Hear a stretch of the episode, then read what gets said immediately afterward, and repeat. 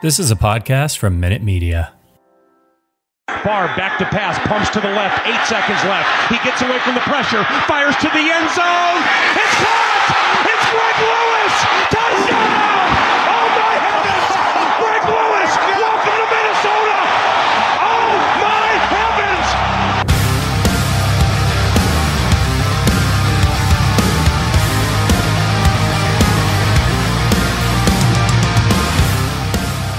Welcome to the Viking Age podcast, the official podcast of the vikingage.com. We do this every Monday and Thursday night at 6:15 p.m. Central Time right here on the Viking Age YouTube channel. If you miss it, we got you covered the next day on Apple Music and Spotify.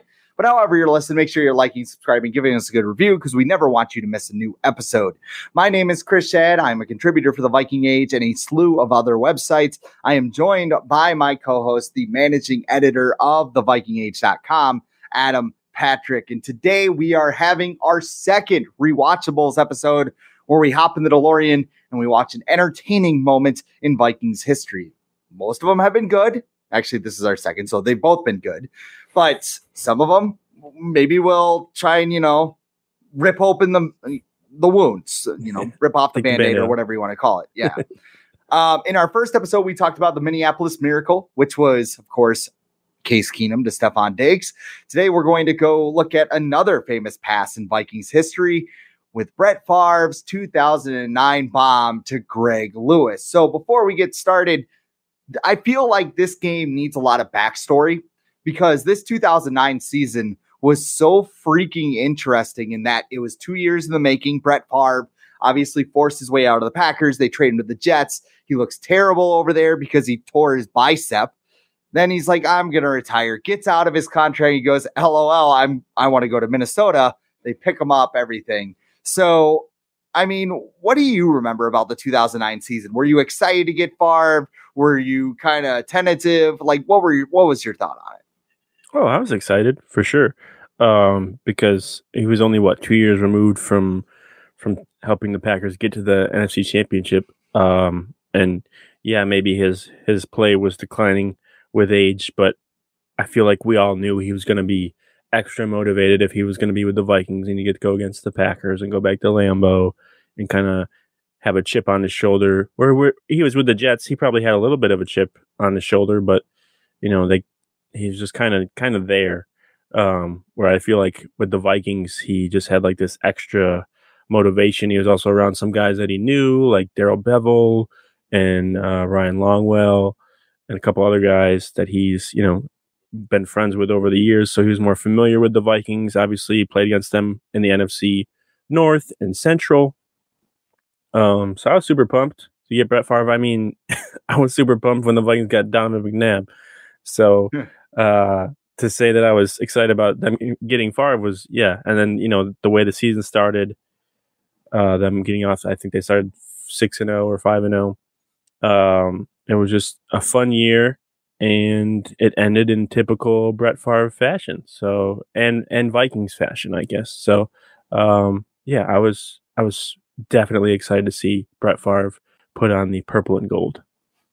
That was a fun summer. I mean, the whole season in general was just a blast. Uh, personally, I had just moved in with some new roommates in college for my, uh, I believe that would have been my super senior year of college.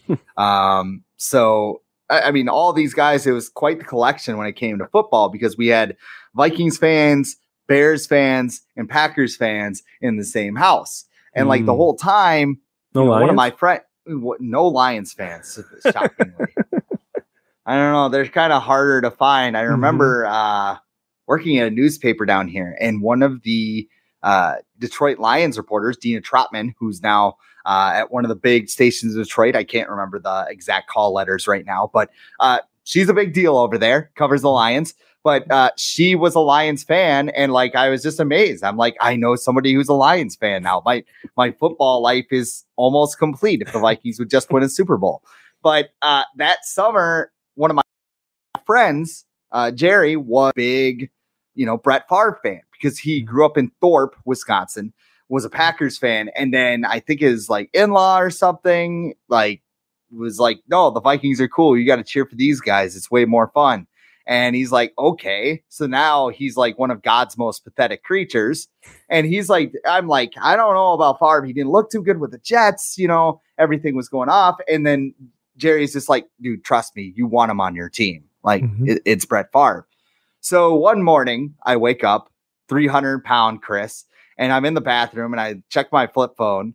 And it's just like six texts from Jerry, just like, oh my God, Brett Favre's coming. He's in a helicopter. Like, you got to get up here, wake up, wake up, wake up. And it was like 11 in the morning. I'm like, Jerry, I'm trying to sleep in. And I go upstairs and, like, sure, sure enough, there it is. Like, Brett Favre on the interstate, Mhm. you know, cruising with a helicopter and everything. And, and like from that point on, you know, when I was watching this game, I was thinking to myself, there are so many games that we could have chose for this, and maybe there's another game that we will choose. I mean, Yeah. the next week, Brett plays the Packers in the Metrodome. Later in the Yep. season, he goes to Yep. Lambeau, as you mentioned. Uh, the Ravens game where Justin Tucker misses a field goal at the end of regulation to win that game.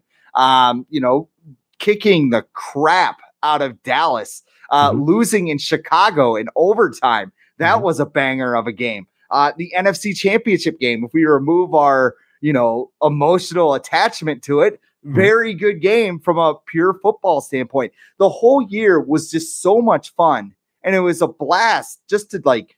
I, I remember watching this game. And there was a clip where there was a Viking fan in a Favre jersey, a Vikings Favre jersey, and then a Packer fan in a Packer Favre jersey, and they're getting along. Like they're they're just having the time of their life. It, it was just so surreal and Mhm. so weird. And I, I honestly, with all due respect to 2017, which was a blast, I think 20, 2009 was the most fun I've ever had during a Viking season. 98, you could make a case for, but I mean, yeah, We were younger, so maybe yes.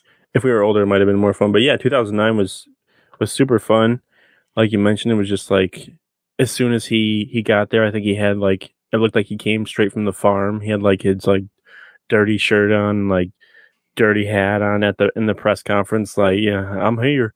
He Um, somehow had a dirty Vikings hat despite never putting it on. That was that was impressive. Like they just rolled it through a mud field or something before he got Can you can you can you drag this outside a little bit?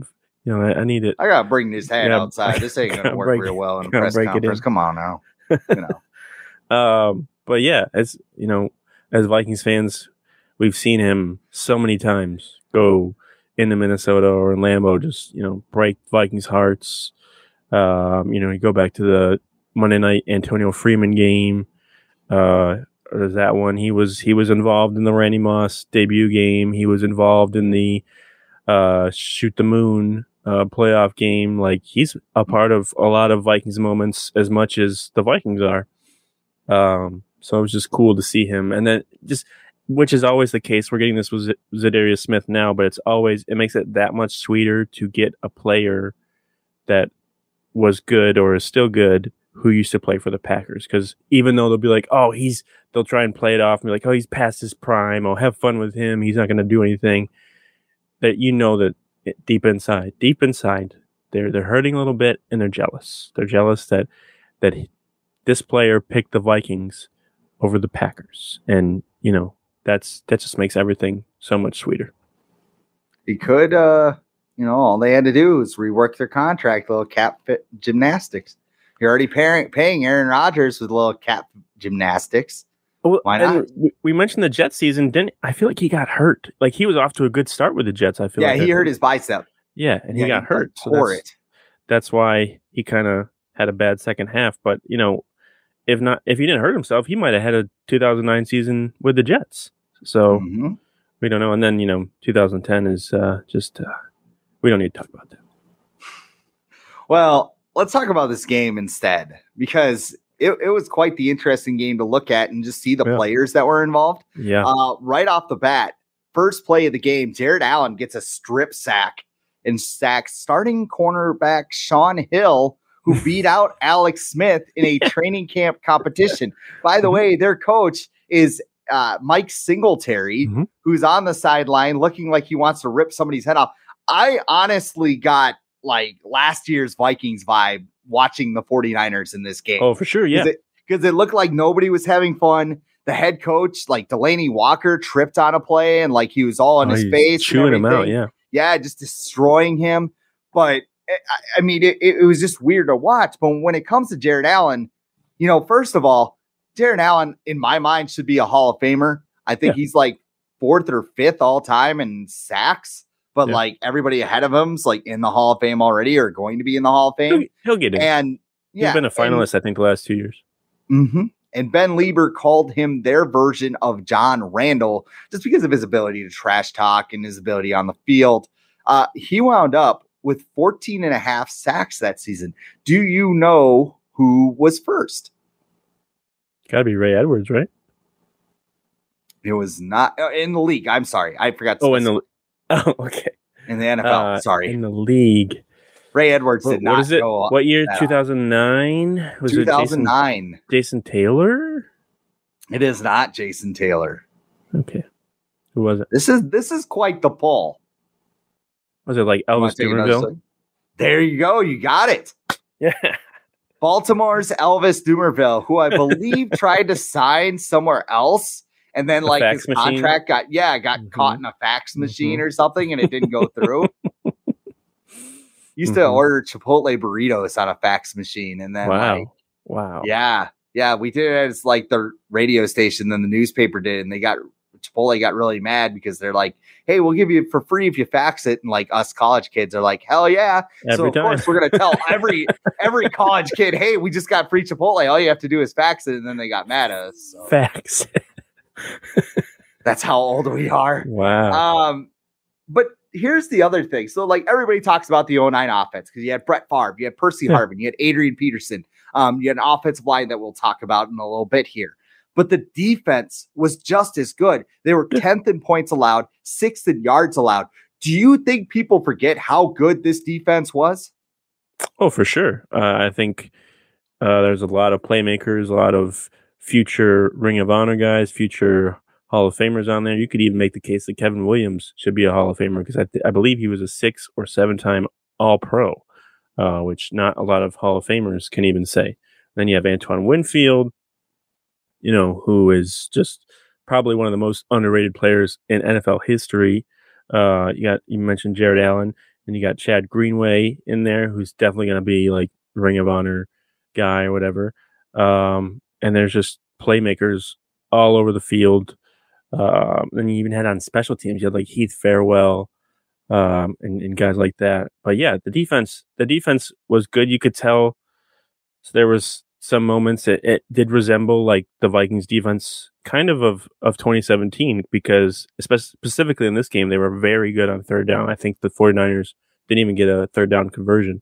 Um, and then, you know, the Vikings would give up like the big chunk plays on like second down or fourth down or whatever. I'm like, oh, that looks familiar. Um, so yeah, there's there's that, but they were good, yeah. And what Leslie Frazier was the the defensive coordinator for them, so you know he was just uh, getting ready to be a head coach soon. So yeah, they were good. Waiting in the wings behind Yeah. Brad Childress. it, it, it- was quite impressive. I mean, Was it single? Did he put Singletary on his staff? Did he put him on there after he got he hired? was there maybe after San Fran. I think Frazier I think did so. I think because they were teammates in 1985. they the they were drafted the same year for the Bears. Too. Yeah. So there's yeah, there's your I think so. He might have been like a, a linebackers coach or like a senior defensive assistant or something like that. He just he wasn't a very good coach. I, I remember, yeah, and I remember looking at it going into the year, just going like, oh yeah, they got Singletary, they got. I mean, they signed a lot of veterans too. Like Nate Clements was on the team. Oh, yeah. Um, you know, I, I Josh Morgan was the name I remember. Frank Gore was at his peak. Like the week before, he had like 260 total yards of And between rushing and receiving. Yeah, Isaac Bruce Dre Bly. the names were pretty big on there. They just Yeah. weren't a very good football team because they weren't coached real well. And, you know, talking about that secondary, they were the ones who gave up first blood in this game because Brett Favre threw a beautiful touchdown pass Yeah. uh, through the middle of the field to Sidney Rice. That put Minnesota on the board early. Sidney Rice, we want to talk about name polls. We were talking about players that didn't live up to their potential. I remember going to training camp when Sidney Rice was drafted. And, you know, in Mankato, you were a little bit closer to the field. Hmm. So you had all these players, you know, lining up to catch balls from the jug machine. And it just sounded like, you know, you just heard it right off their hands. And Sidney Rice came up, put his hands up, and it just just right Just there. quiet. Just Yeah. very quiet, soft hands, everything else. And I'm like, this guy might be really good. And sure enough, the first two years has Tarvaris Jackson as his quarterback. I think Gus Frerotte was mixed in there a little bit. Then he Mhm. gets Brett Favre and he explodes. And Mhm. I, I was listening to something today, a purple rewind on SKOR North, where Tom Pelissero was talking about how Sidney Rice was one of the key reasons why Favre was eventually persuaded to come back, even though he didn't want to. And when Rice held out and had the hip injury, you know, he's tried throwing that back shoulder fade and it just did not work. Yeah. Yeah, he was he was fun to watch. 2009 that that that year that was his. uh Talk about guys like even look at someone like Josh Gordon who had that one crazy year uh, where he just like went off. That that's kind of similar to how Sidney Rice was. Sidney Rice used that year though in, in 09 to to get paid by the Seahawks, and I don't think he ever had a year like he had with 09. Poor guy he went to Seattle, and Tarvaris Jackson was his quarterback again. Um, so couldn't really escape him. Um, but yeah, that was it was fun because it had like a Moss ass like feeling to it. Uh, seeing him go down the field and kind of like just far chuck it in the air and, and Rice just go up and, and jump over guys and, and grab the ball. Um, it was fun to watch, and I think over time he's probably gonna be someone that's probably more forgotten, but he's he's definitely a very important part of of uh, this season for for the Vikings for sure. Because uh, without him, I, I don't know if they get to the NFC Championship.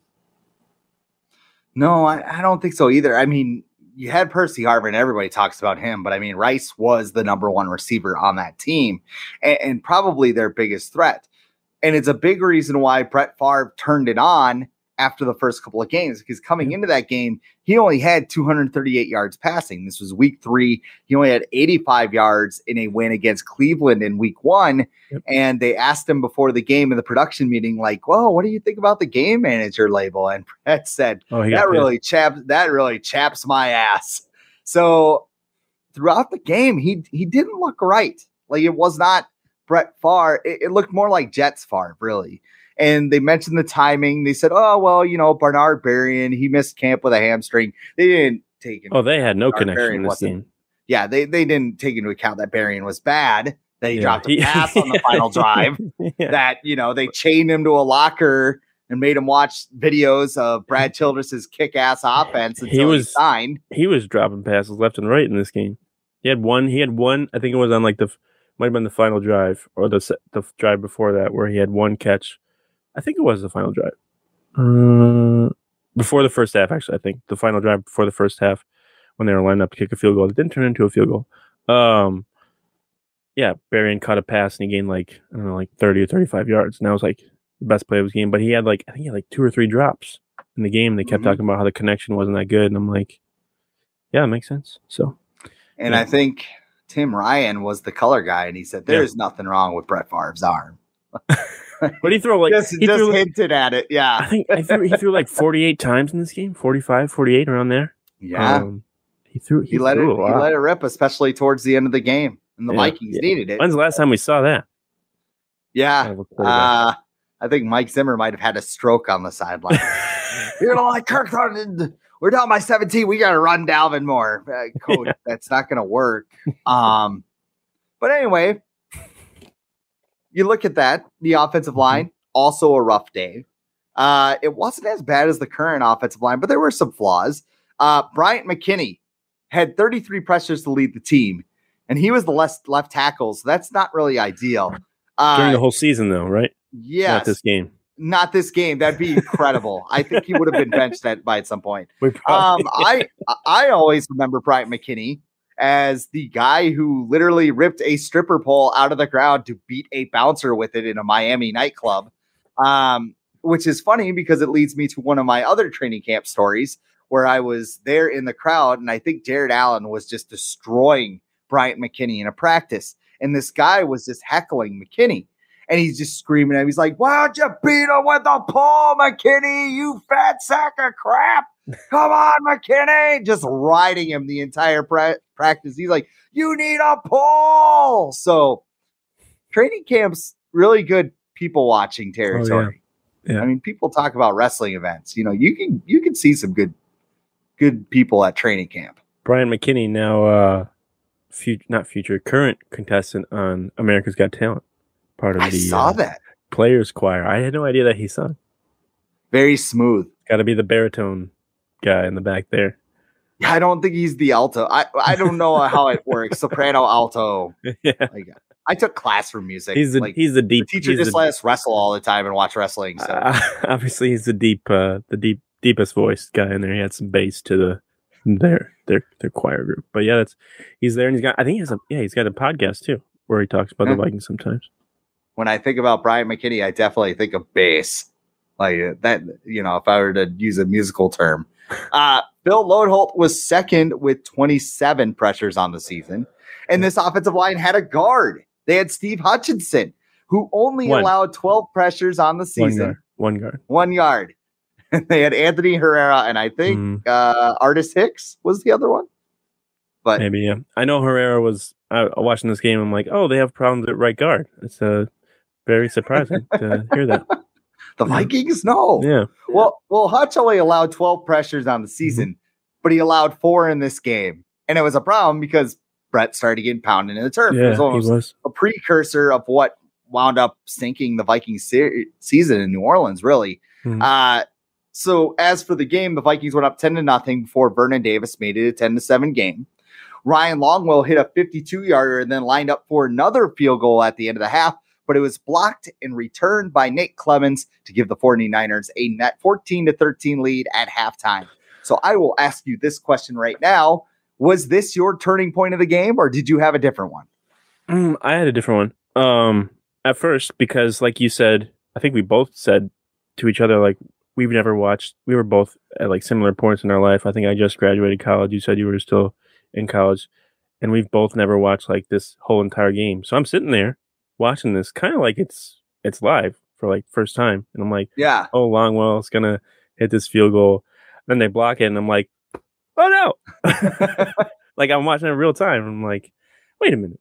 Um, so yeah, at first I'm like, oh no, like, um, and they blocked it, and uh, yeah, that's a that's a big momentum shifter. I think it could have been, but something else happened later in the game that kind of helped the Vikings get back their momentum. But um, the 49ers definitely kind of, I feel like at first they were kind of just all over the place. I think Frank Gore got hurt on the first play, and that kind of threw them off, like maybe their game plan to try and figure out what to do. But they kind of got settled, started, you know, targeting Vernon Davis more, who who was a beast in this game. Um, and then they started to get things rolling, made some plays on defense. Um, and yeah, this this this this is this play, this blocked field goal is is a, a play that you can't give to a team like this if you're the Vikings. You're up what you you're up ten nothing. You go up to what thirteen was it 13-7? Okay, you've got you've got pretty good control. You know, you're losing a little bit of momentum. The Niners the Niners weren't doing anything on offense. I think they had no yards on their first four or five drives. Um, but this play, like you, you hear that, it gives them life, gives them hope. They go into halftime, they're pumped. They're like, "All right, we can do this." Because I think they were undefeated going in this game too. They were they were two and zero, so they were feeling good about themselves. Um, and then, you know, the Vikings were able to regroup and uh, get themselves back together. But yeah, I think if something else didn't happen, which I'll t- we'll talk about when you go over it, but uh, this this this is a second contender for turning point. I think it, it definitely uh, raised my eyebrows. Yeah, I, this was mine just because Yep. it changed the tone of the game. Yep. Like when I was 13 nothing, I was thinking, I'm like, wow, the Vikings must have really did something stupid. And then right before a half, it's like, oh, there it is. like you, you knew, like the Vikings don't make things easy. So when they're up, you know, 10 to nothing, Vernon Davis gets the touchdown. It's 13 7 before the half. It's just like something's going to happen where it's just like, oh no. And that was the field goal because at that point, it, you could kind of feel the momentum shift because the 49ers looked like they were going to get run out of the Metrodome Mhm. in the first like 30 minutes of this game for the most part. And then it changes. The 49ers have the lead and they go into the second half and it's 17 to 13. And then to, to quote your play, person went 101 yards to the left, to the right, and gone Mm-hmm. with a Mick Gold light in the shot, which uh, I thought was it was it was like true nosebleed angle. You know, got beer in your way and everything else. I, I, oh yeah, and the replay. yeah. yeah, the, the replay, like he's just running, and all of a sudden there's a plastic bottle of Mick Golden Light in the front. And I'm like, if I were at the game, I'd, I'd put good money on that being mine because I good old nosebleed seats at the dome, man. Um, yeah, that that's definitely my turning point because I think the Vikings were a little like, oh man, like this, we're getting beat now. Like you know, they were kind of struggling on offense too. Like at that point, I think they came out might have been the their first drive of the second half, and it might have been I think they might have gone three and out.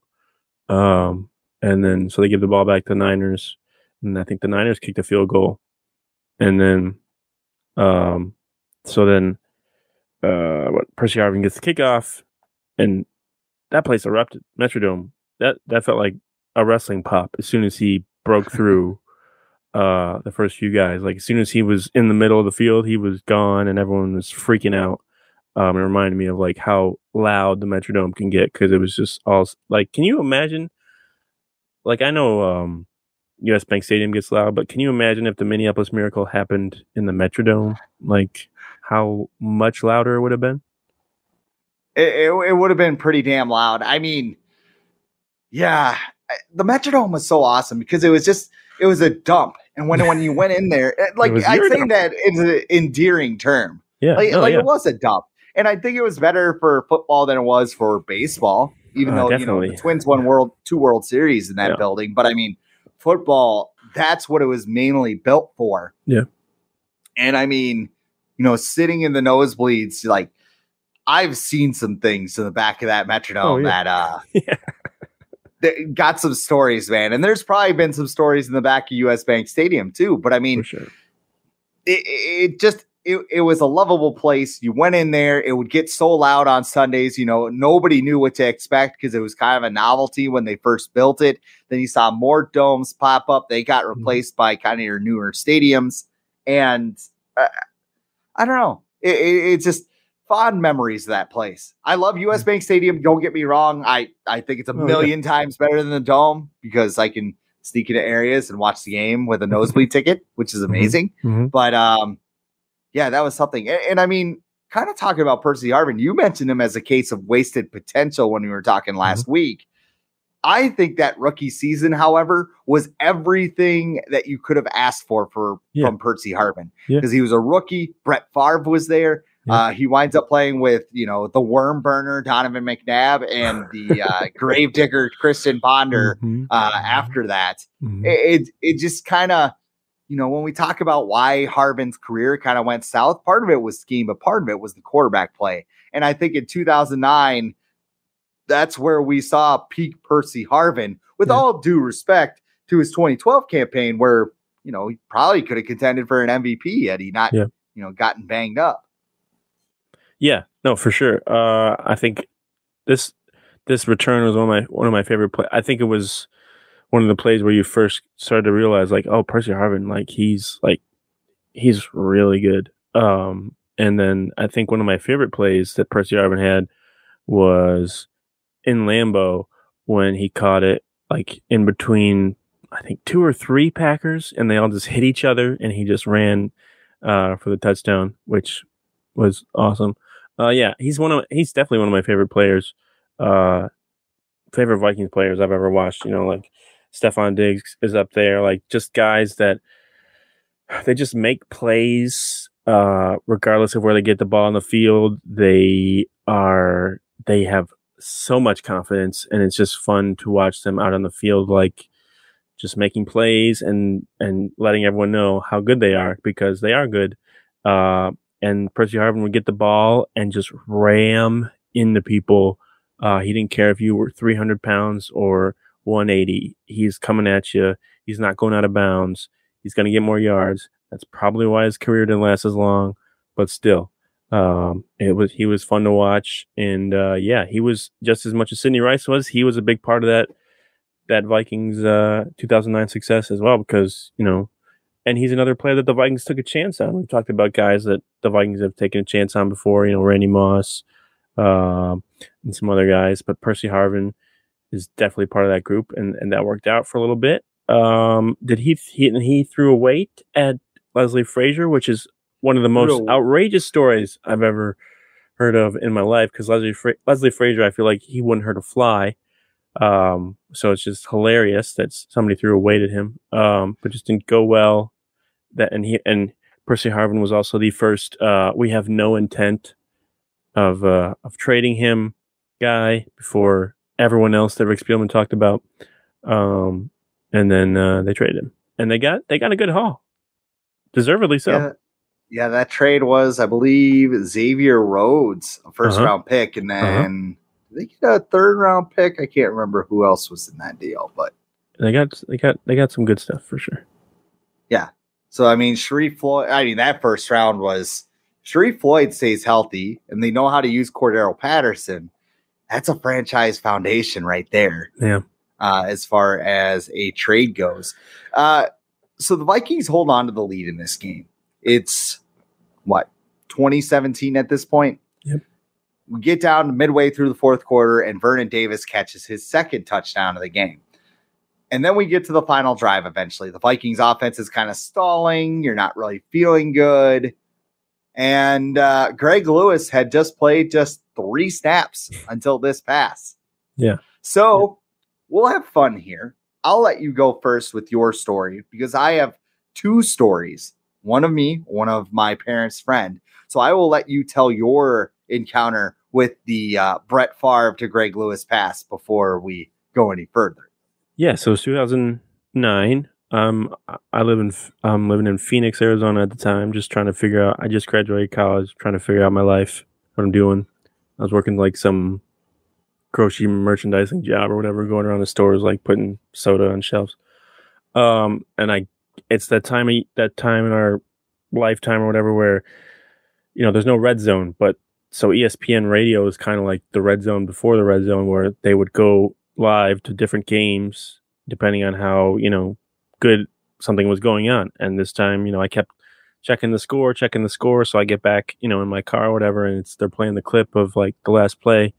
And I hear like, you know, I'm like, oh, come on, come on, come on. And Favre, you know, throws to to Lewis and they score a touchdown. I'm like in my car, like celebrating, and then um, you know, later on I would go home and, and watch the the replay or whatever.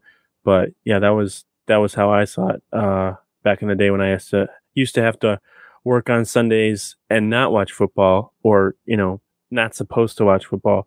Um and get paid for it, but now I get paid to watch football on Sundays. But yeah, I, I, I first heard it on the radio. I'm not sure if it was the TV call or the Paul Allen call, but um, I hope it was a Paul Allen, uh, Paul Allen call because that was the, the best of the two for sure. Well, I was working at Hudson Menards, Okay. right across the border over in Wisconsin. And I was out in the garden center, probably water, overwatering some plants or giving somebody too much mulch or giving them the wrong materials for their deck. One of the three. Uh, it was a decade of destruction at that place. but uh, I was in the garden center.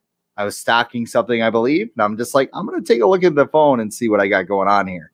So look at the score, and I'm just like, ah, how'd you 20 how'd you have it? Did you have the ESPN like text alerts or did you have like the ESPN yeah, I had the text alert. okay, yeah. That's So, they had, so the, there they had were the app too. They had it. Well, I think But I they had like a Verizon app that took like five minutes to load. Um, yeah, so- yeah. It wasn't like today where you just open up the ESPN No, app no, and no, no, it's right there. No, it's it's you know you load it on the internet or you get you know text alerts like And it costs it like would be so, it would be yeah like ten ahead. bucks a minute to to use it or whatever too.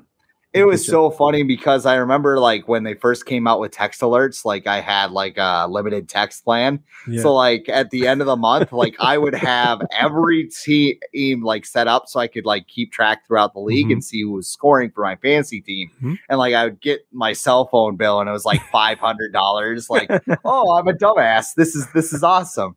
But uh I, I looked at it and I'm like, oh man, it's it's 24-20. Like we're probably gonna lose and Mhm. whatever. And all of a sudden it dawns on me, dude, we got Brett Favre. Mhm. I'm like, Tarvaris Jackson isn't leading this comeback. We got Mhm. Brett Favre. Mhm. So I'm like, okay, there's like two minutes left in this game. I'm gonna go out. I haven't used my 10 minute break. I'm gonna go out. I'm gonna listen to the game for 10 minutes and whatever. The last two minutes of that game took forever. First Yeah. of all, and I'm listening to Paul Allen. So we're already like 30 minutes into this thing as I'm like sitting in my car listening to it because I mean, I am not going back into work. We're kind of dead because it's the fall. And I- also, I don't care. I'm a college student working at a part time job.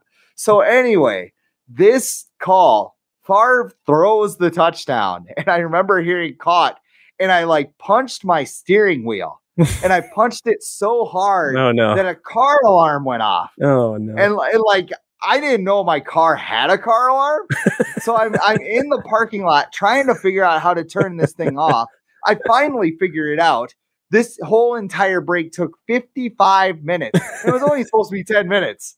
And I mean, I didn't get paid. I mean, you get paid for the first 10, and then they, didn't really care what you did. Like after that, you just weren't getting paid for it. Mhm. So that was my story. But an even better story was my parents' friend who was at the game. And during the summer, he was playing soccer and he tore his Achilles. So he Mm. was on crutches at the game because he was recovering from surgery. He had a walking boot on. And he was sitting in the upper deck of the dome and he's watching the game and he's like, okay, I got a torn Achilles. This game's probably over because he's Oh, a no. Vikings fan, right? So he's like, I'm gonna hobble down the stairs. I'm gonna get into the concourse, and I'm just gonna beat everybody out just because Mm. he doesn't want to get trampled or whatever. so he hobbles down the stairs as they're driving. You know, he gets in the thing, and this isn't like U.S. Bank Stadium where it's like wide open concourse. TV and, This TV thing, and stuff. Go, yeah. you go into the concourse, and it's like you're in a tunnel. yeah. Mhm. So like he he finally hobbles his way into the tunnel, and as he's like walking towards the door, he hears the crowd going nuts. so he he's like hobbling back. He gets into the entrance and he sees the score, and he's like, "What happened?" And this guy's just like, "Oh yeah, Brett Favre," you know, and, and like. He's explaining this to me, and he just goes, "I have never left a game early, and you know what? I Mm. will never leave a game early again." Mm-mm. And you know That's what why you don't game he that. didn't leave early? The Minneapolis freaking miracle Yeah. See, because he knew. He You don't do that. knew. So there Yeah. you go. Life lesson learned on this play. you don't don't ever leave early. Um, I think since the last few years, I've whenever I've gone to game, I've actually stuck. I've stayed as long where like the ushers are like, okay, you guys gotta leave because you've been here like for too long. So we're just hanging out and chilling because I know there's traffic and stuff, and I'm not about to get out there. But I also Yeah. don't want to be like first out there and miss something that happens because I've been in that situation before. And it's like, we're to beat traffic. And it's like, you never do. There's always traffic because everyone is leaving at the same time. You never beat traffic. So just stay behind, enjoy the atmosphere or whatever. Always do that. But yeah, um, the Paul Allen call was, um, I think, I don't know if you're to ask, but like, like, was this game the greatest moment for, for anybody in their careers? And I would argue that this might be Paul Allen's because in a positive way. He's famous for other calls that are more negative, like the Mm, the NFC Championship and, and other stuff, and the Blair Walsh call. Arizona. Yes, eh, but in a positive way, I think this is probably his. This is better than the Minneapolis Miracle call for sure. Two receivers left and right. Favre out of the shotgun. Chester to his right. Third down, 12 seconds to go in the game. Niners lead by four. Favre back to pass, pumps to the left. Eight seconds left. He gets away from the pressure, fires to the end zone. It's caught! It's Greg Lewis! Touchdown! Oh my heavens! Greg Lewis! Welcome to Minnesota! Oh my heavens! Greg Lewis's first catch has given the Minnesota Vikings an improbable victory. No flags on the field. Brett Favre, Greg Lewis. How do you like that? It felt so natural and everything, and he's just like, "Oh my heavens, uh, Greg Lewis! Like, welcome to Minnesota and all that stuff." And it's just like, I think Sam Rosen on the TV broadcast just like, "Greg Lewis, touchdown!" I'm like, "That's it? That's all you got? You get paid to be on TV to do that?" Everybody out. Favre rolls. Wants to throw deep and does. To the end zone for Greg Lewis.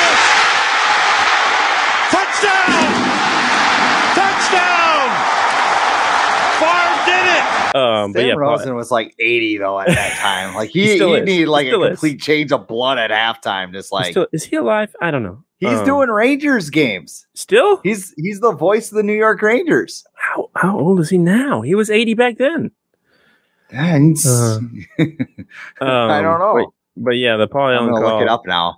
I'm doing that right now too. Um, Paul, he's he's only 74. What? Oh, okay. Well, he looks like he's 80. I don't know. Uh, yeah, he's paired with. Uh, okay. Um, yeah. So the Paul Allen call was definitely the best, and I think y- you could definitely argue that that was his best uh, positive call of of his career. I'm sure he has many others that he would argue are better, but to me personally, uh, I like that one, and I think that was, you know, no offense, I'm not I'm not the biggest Paul Allen fan in the world, but I feel like this was at a time too where he was a little bit more tolerable uh, for the majority of the Vikings fan base.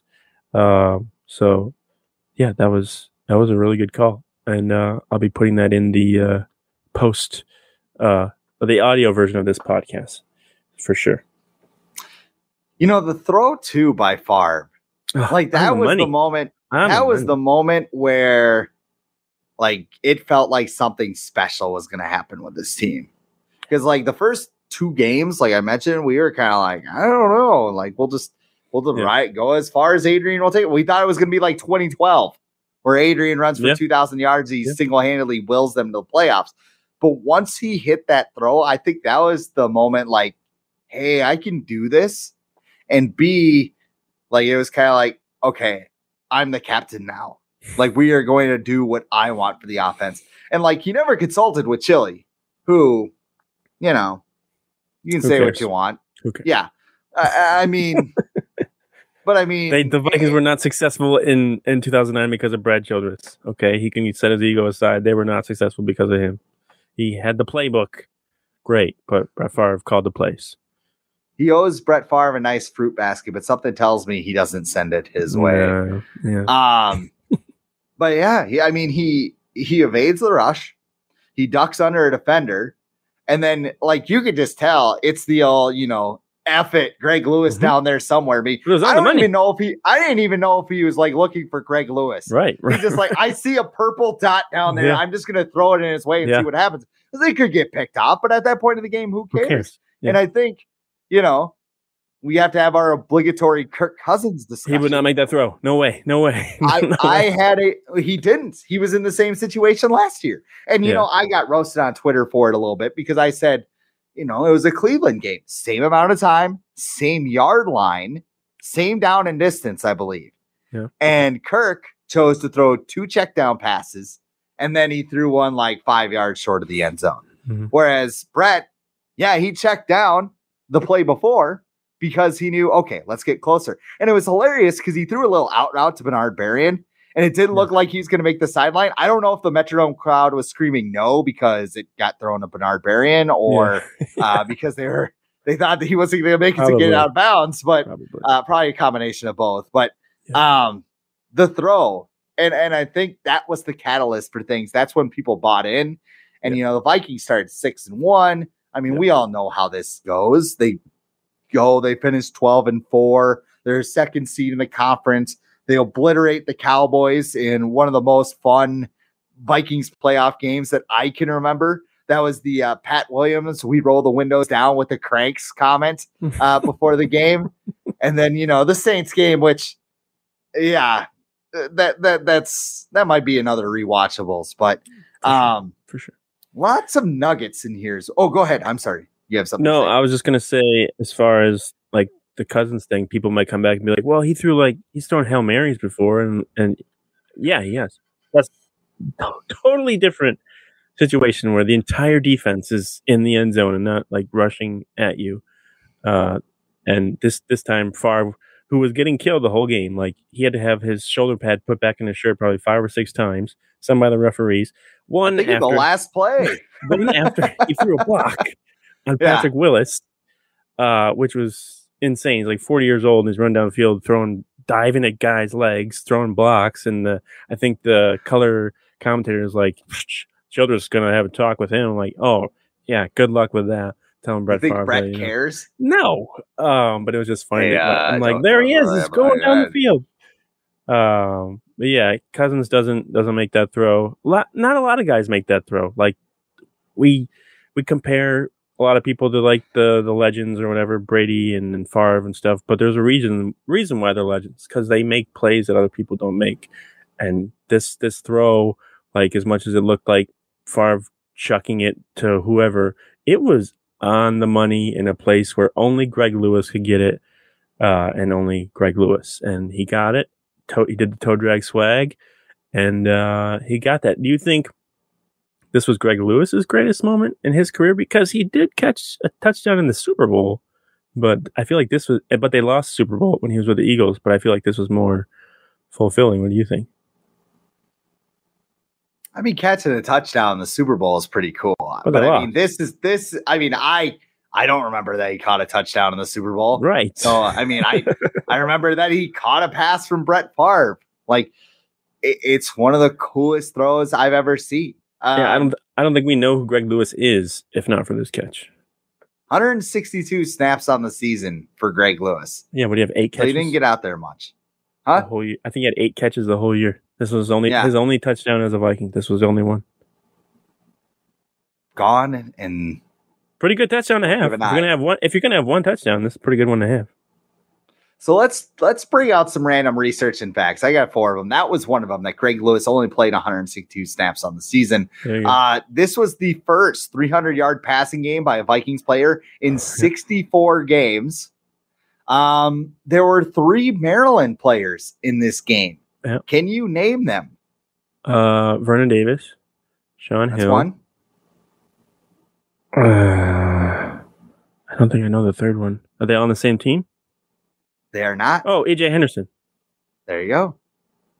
There you go. Vernon Davis, Shaun Hill, EJ Henderson. Maryland You got all three. powerhouse. I, I was I was yeah I was surprised you got the uh, third one. Well, well, you got the first two on the Niners, which I think Vernon Davis is really easy. Yeah. Uh, Shaun Hill, I, I think people know like you know any football fan's gonna have like a night where they're buddies where they have like a bottle in the middle and be like, all right, right, we're gonna name backup quarterbacks and like when you can't think of one, you're gonna drink out of that. You Mhm, know, mhm. two hours later, you're all just hammered. Um, here's the last stat. Brett Favre was one of two Viking quarterbacks to throw for at least 4,000 yards, 33 touchdowns, and seven or less interceptions in a season. Can you name the other QB and what season he did it? Uh, it's got, I think it's Kirk Cousins. Uh, and was it 2020? Kirk Cousins last year. Oh, last year. Okay. All right. Kirk, Kirk had 4,000, or uh, it was like 4,221. I don't have the exact yardage in front of me, but 33 touchdowns, seven interceptions. So what are we complaining about? I mean, look at his stats, right? Well, yeah, it's the same same kind of football that was played because you know you could clearly tell in this game that uh, things were a lot more physical. Uh, I'm pretty sure I saw Adrian Peterson get tackled by the head and slammed to the ground, and no flags were called.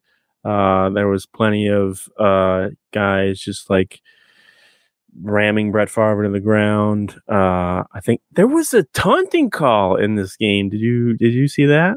there that was. was that was a terrible call, but it was still a taunting call. And I'm like, wait a minute, I thought these didn't happen back then, but it happened. It was a terrible call.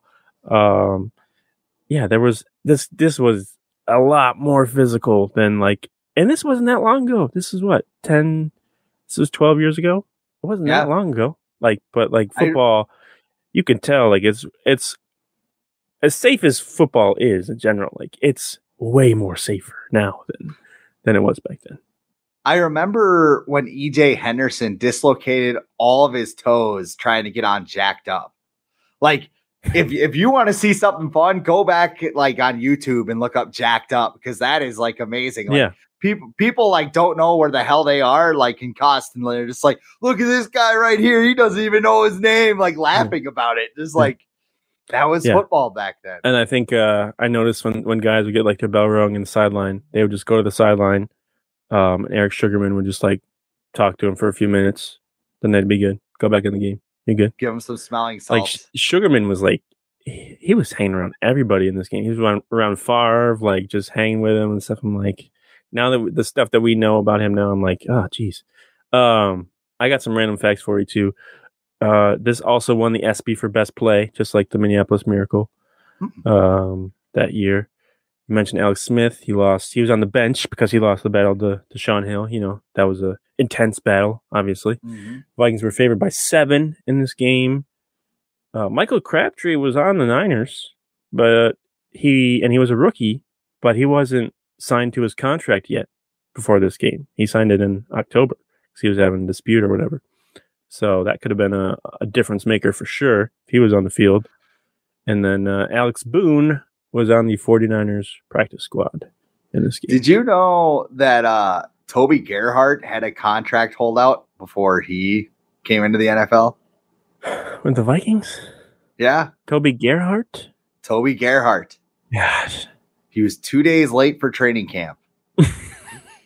What What was that? Bef- was this before the rookies? Like, I because wasn't wasn't Sam Bradford like the last rookie wage Yep. scale quarterback? And that was what was that 2010?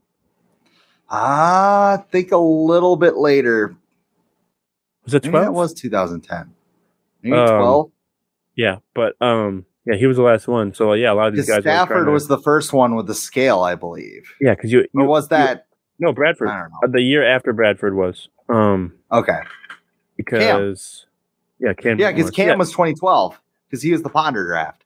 it was Cam was 2011 and Bradford was 2010. Yeah, so 2010 was the last year that you could like you're a rookie and you could actually still negotiate your contract, which is insane uh, because you're a rookie and you've never played in the NFL and you're trying to be like, well, you know, I'm worth this much money, and it's like, no, you're worth whatever we give you. Um, but that's hilarious, Toby Gerhart. Some nerve he's got. Like, and a lot of these players, like we blame them for holding out or whatever. A lot of the time, it's their agent, their agent who's like, Yeah. no, no, no, no, you deserve more. You deserve more. And like, they're like, but I just want to play. And they're like, no, no, no, no, you, you, you need more money. And It's like, but I want to play. I mean, look So- at Aaron Rodgers' agent from the State Farm commercials. Uh, Yeah. Agent McAgenson. He was. I a- mean, look- he was a problem. He was he he was taking a dump and like lighting the house on fire with a candle. Look like at, uh, I would have fired my agent on the spot. Why are you I mean- taking a dump in my house? First, I mean, real life. Look at um, the Dalvin Cook situation when when his agent threatened that he was going to hold out in the training camp, where you would now get fined if you hold out like fifty thousand a day. And Dalvin's like, Mhm. Nah, I think I'm going to show up. I think I'm going to. I think I'm going to show up. I'll be good. I'll Yeah. be good. So- Just, just not going to do anything too much. But all right. Well, that's it. That's our second rewatchable episode. That's all the time we got for today. Again, we do this every Monday, Thursday, 6 15 p.m. Central Time. Like, comment, share, ring the bell, do all those cool YouTube things so you never miss a new episode. And if you do, we're on Apple Podcast and Spotify the following day. So for Adam Patrick, I am Chris Schad. We'll see you on Thursday.